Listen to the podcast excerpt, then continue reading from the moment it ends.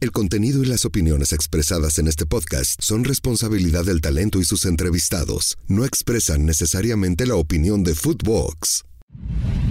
Una producción original de Footbox.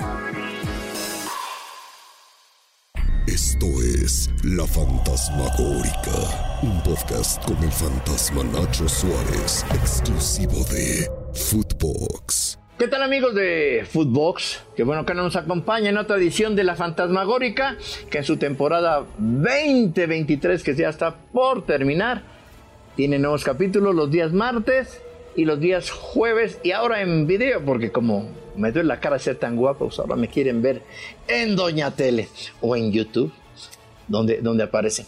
Vamos hoy a hablar de un tema que se puso de modo un tema polémico, un tema ah, que se tiene que hablar, mire, aquí con la pinche cabecita, que se tiene que ser inteligente.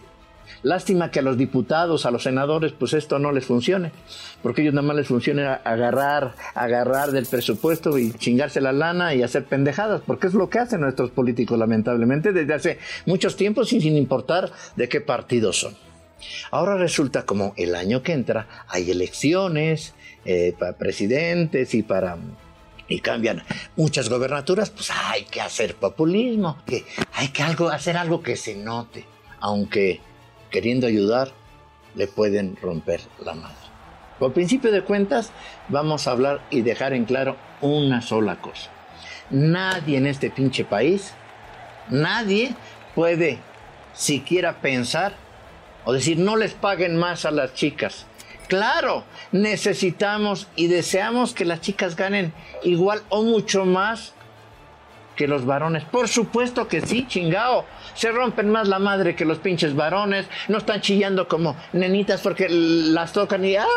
Se gritan como los hombres. No.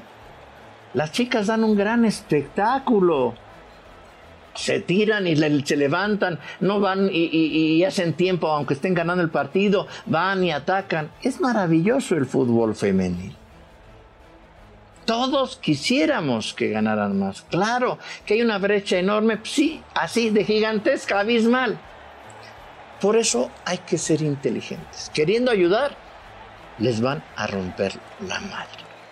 Vamos por, vamos por partes los ingresos más importantes de un equipo, llámese eh, América, Chivas, Mazatlán, Juárez, el que usted me diga, los derechos de televisión, los derechos de televisión significan para ese equipo el 90, el 80% mínimo de lo que gastan anualmente. El que menos gana, el equipo más jodido entiéndase Querétaro, ganan no más de 12 millones de dólares anuales. ¿Qué hacen con esos 12 millones de dólares? Con eso mantienen el primer equipo, el cuerpo técnico, los viajes, la administración, la sub-20, la sub-18, la sub-16, los viajes, los técnicos, todo eso, con esos 12 millones de dólares. Del equipo más jodido, en la femenil, la liga femenil tiene que hacer lo mismo. Nada más que la diferencia es abismal. ¿Sabe cuánto pagaban hasta hace un año, por ejemplo, PSTV al Puebla y al Mazatlán? ¿Sabe cuánto le pagaban por derechos de televisión? Un millón y medio de pesos. Un millón y medio de pesos por el año. Muy diferente de los 12 millones que le pagan a los hombres. ¿Por qué se les paga eso? ¿Y usted ha visto la, televisión? Los partidos de la femenil. Yo sí, yo soy un amante del fútbol femenil, me encanta. Pero usted ve, no ve un puto comercial. O a veces uno, si es casualidad. Todos son promocionales. Viene la carrera, este, vea nuestro programa. Todos son promocionales. No hay ingresos. Lamentablemente los patrocinadores no le quieren entrar con su billete a pesar de que el espectáculo y el rating es bueno. No me pregunte por qué los patrocinadores no le quieren meter. ¿Usted cree que Doña Tele eh, no quiere que suene la máquina registradora y ganar dinero con el fútbol femenil? Por supuesto, pero en este momento no es así. A los equipos que más les pagan, a los que más les pagan, los Regios, Monterrey, eh, América, Chivas, Cuéntele 10 millones de pesos. 10 millones de pesos, no más. Increíble. ¿Cómo mantener esta brecha? ¿Cómo poderla empatar? Primero hay que analizar qué es lo que queremos. El fútbol varonil es una liga profesional, sí, profesional.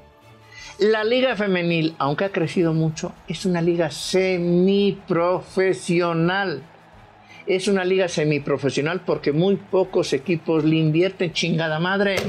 Son cinco, cinco equipitos o cinco equipotes que sí toman en serio.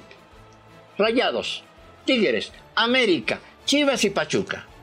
Ellos sí le invierten. Ellos pierden alrededor entre 50 y 90 millones de pesos por lo que le dije, por todo lo que tienen que mantener, porque no nada más son los sueldos de los que ven en la televisión. Como muchos dicen, ay, pues qué tanto es que, que ganen 22 mil pesos mensuales y este por las 25 jugadores son como más de medio millón de pesos. No, no, nada más es esa chingadera. Hay que, hay que, hay que pensar, si quieren defender el fútbol femenil, piensen también.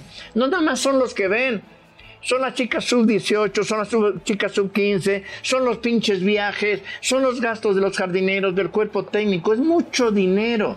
Que claro que queremos que, que ganen mejor, pero ¿qué van a pasar?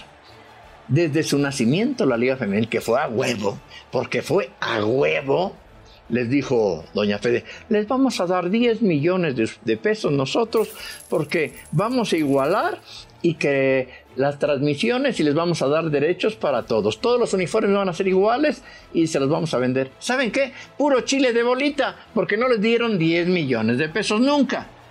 Y entonces ahora las televisoras, aparte que tienen que pagar poquito y que no tienen un pinche anuncio, tienen que pagar las transmisiones. ¿Sabe cuánto le cuesta a usted ver un partido de fútbol, ¿sabe cuánto le cuesta a una televisora? Llámese Fox, llámese ESPN, llámese Televisa eh, eh, o Azteca.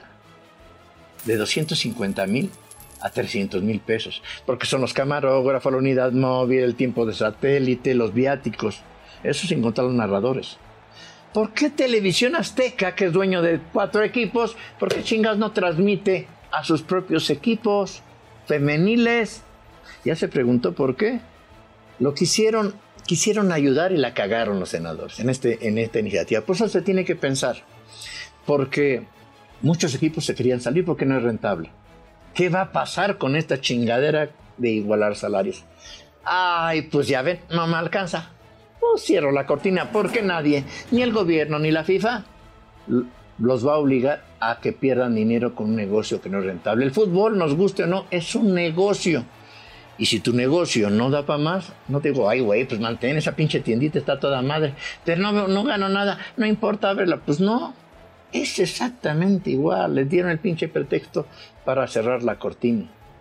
¿Qué? ¿Van a hacer una liga de 5, 7, 8 equipitos? No, porque lo matan. No hay que pensar, no hay que pensar nada más en las chicas que ven en la tele, sino en la sub 18, en la sub 15, en la sub 13.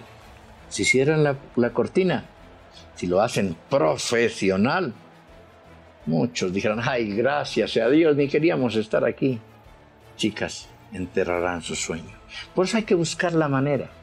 En el fútbol varonil, chicos de la sub-18 ganan 5 mil pesos. Son becarios, como en tantas otras empresas. Muchas chicas son becarias. Y claro que hay un abismo grande. Pero hace seis años no había nada. Hace seis años una niña tenía que disfrazarse y jugar en fuerzas básicas hasta sub-15 porque no había liga. Ha crecido mucho. Pero pinches senadores, dejen de rascarse los huevos y, y tomar decisiones estúpidas. Piensen que con su decisión de igualdad van a cerrar a muchos negocios y van a matar las ilusiones de muchas niñas que después de tantos y tantos años ya tenían una liga decente semiprofesional, pero decente. Nos escuchamos muy pronto. Esto fue La Fantasmagórica con el fantasma Nacho Suárez, podcast exclusivo de Footbox. Una producción original de Footbox.